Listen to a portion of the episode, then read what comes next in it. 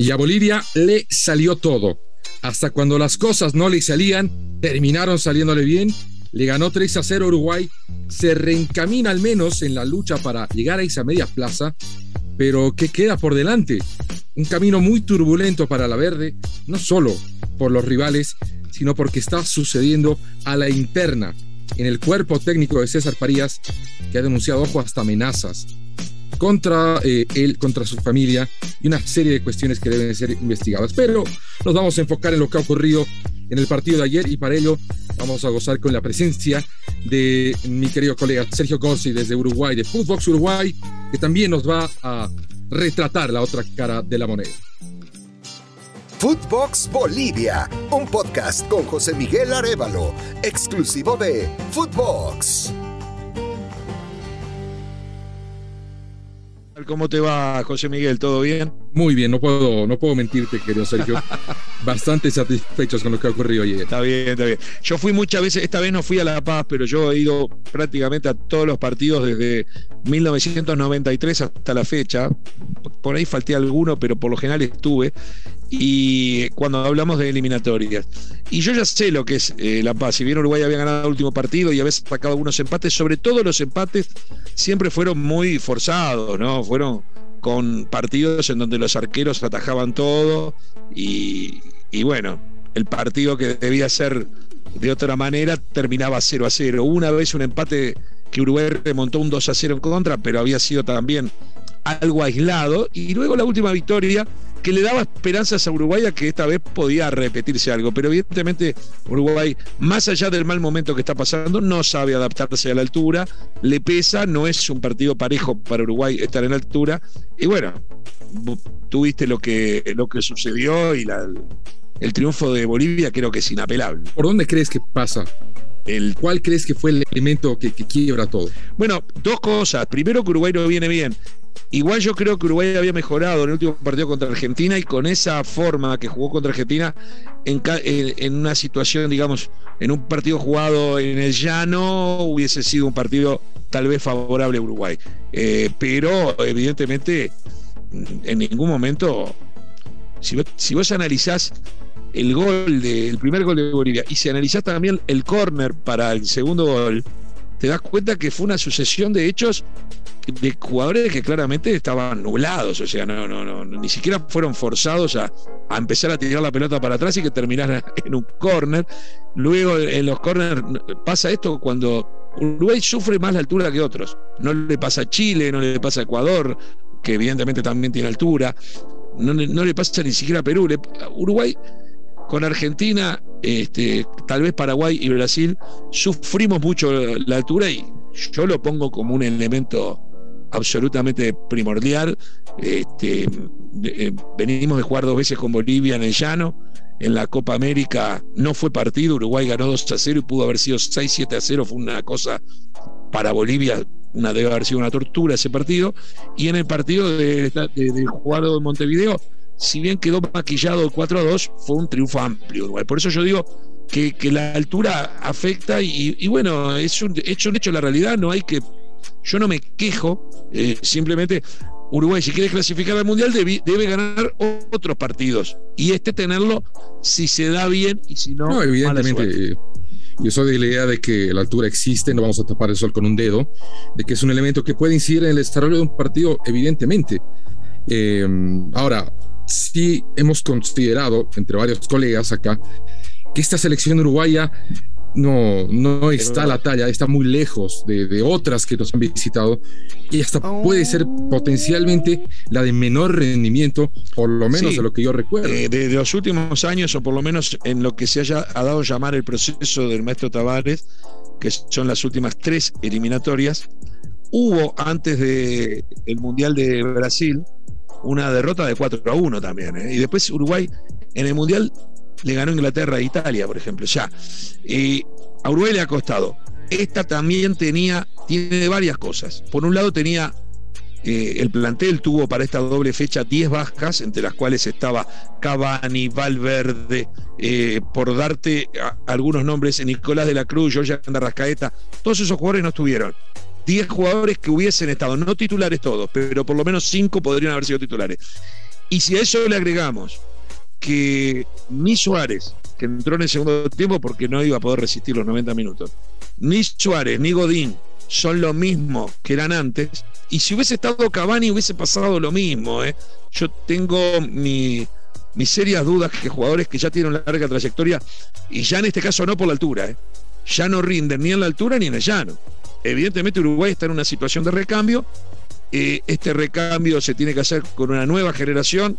Uruguay tiene que empezar a dejar de lado algunos futbolistas para empezar a probar otros. Y está esa duda que se da, ¿no? ¿Cuándo dejo al otro si el que viene abajo da la talla, pero si... Y bueno, eh, se da... Eh, por eso acá mucha gente, y yo creo que estas horas son decisivas, puede llevar a que después de muchos años, más de, de 15 años, el maestro Tavares sea cesado como director técnico. Se entiende que los técnicos por lo general mueren abrazados a aquellos soldados que los defendieron en tantas batallas. Y tiene que venir un nuevo técnico para que haga un cambio rotundo.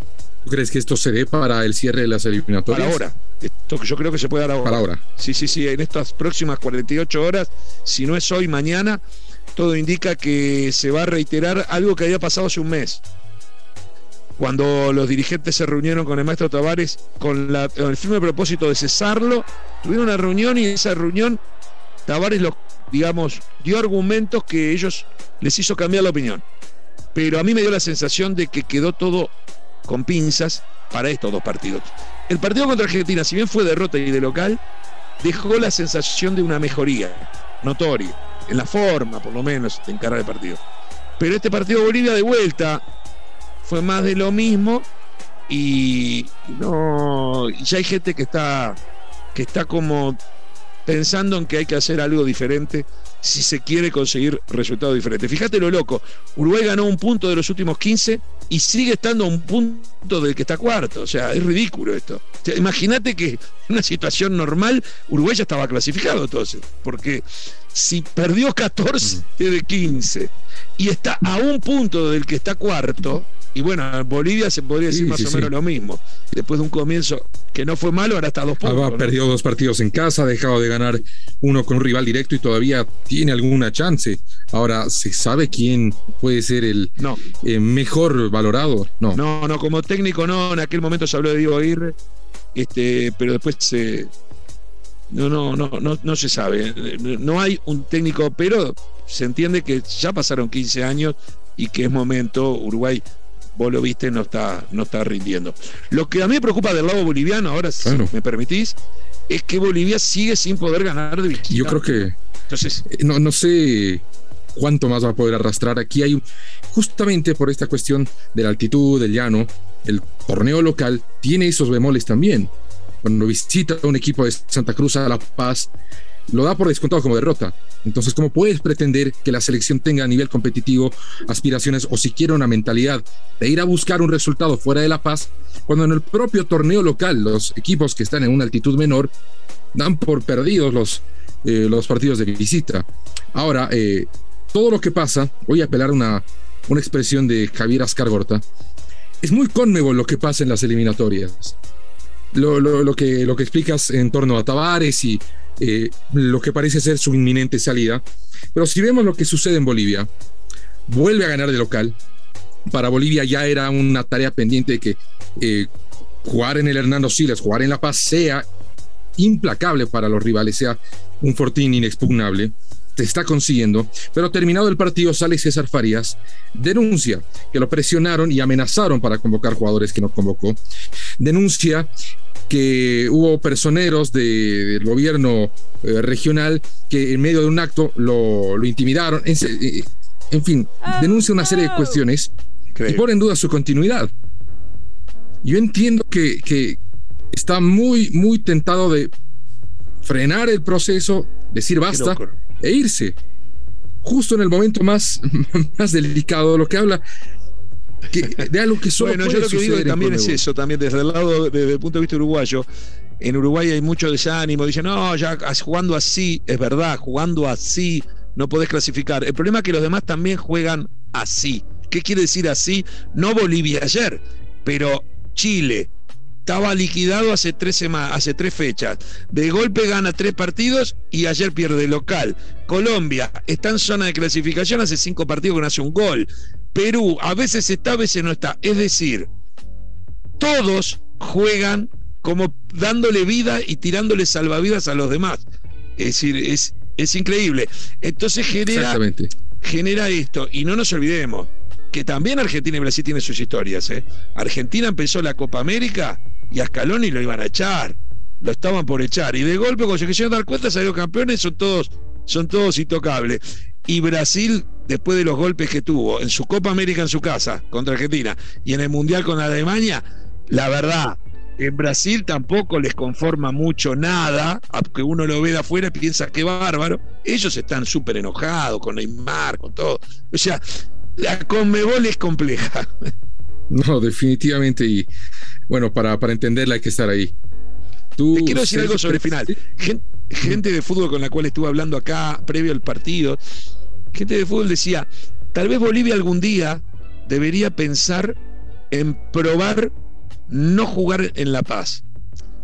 Porque le frena el crecimiento, te estoy diciendo teorías que escuché, le frena el crecimiento apostar solo a eso. De hecho, solamente va a poder jugar de local en sistema local visitante, no puede jugar en cancha porque por lo general las canchas son en llano. Tal vez más Santa Cruz y menos La Paz para ver si, si crece y se pone a pareja. Te estoy tirando algo que no es una idea mía, se lo escuché a gente de fútbol. Me pareció por lo menos interesante para, para estudiar el tema. Mira, ya se intentó. Allá por el 85, en la clasificatoria rumbo a México. Le fue peor. Porque además en, la, serie tenía Brasil, tenía Paraguay, que, que llegaron a las Antillas y locales. Tal vez hay que continuar. no, no con una sola vez. Pero bueno, está bien, es una linda teoría. también hay gente que dice que Uruguay debería poner 11 futbolistas, que no importa si son de selección, llevarlos a La Paz, dejarlos un mes, aclimatarse y jugar. Argentina alguna vez lo hizo, Uruguay hizo algo parecido y no siempre dio resultado. También se intentó, pero si le no, es una sola vez, correr riesgo. Es un prueba y error. Y quienes mejor han, analizado esto justamente son Argentina y Ecuador en esta eliminatoria y habrá que eh, desde Bolivia buscar las armas para frenar eso en las siguientes y bueno, tarea para quienes nos, eh, nos tengan que visitar. Eh, Sergio, nos queda más que decir que está todo abierto creo que salvo Argentina, Brasil y, Ecuador. Está todo abierto. Todavía hay una. Y Venezuela. y, Venezuela. Que ya está, está fuera y Paraguay que todavía se aferra. Sí, pero Paraguay todavía está ahí. Todavía está ahí. Todavía está ahí. Está todo muy juntito. Cuatro puntos. Cuatro puntos para, para seis selecciones. Y dos puestos. Y esto se va a definir el último día.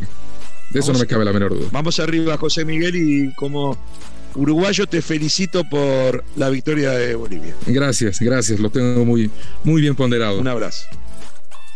Gracias a Sergio Gorsi por habernos acompañado desde Footbox Uruguay para analizar lo que ha sido una jornada realmente eh, inesperada en muchos resultados de la eliminatoria que nos va a dejar al filo, al filo de la butaca hasta el pitazo final de la última fecha.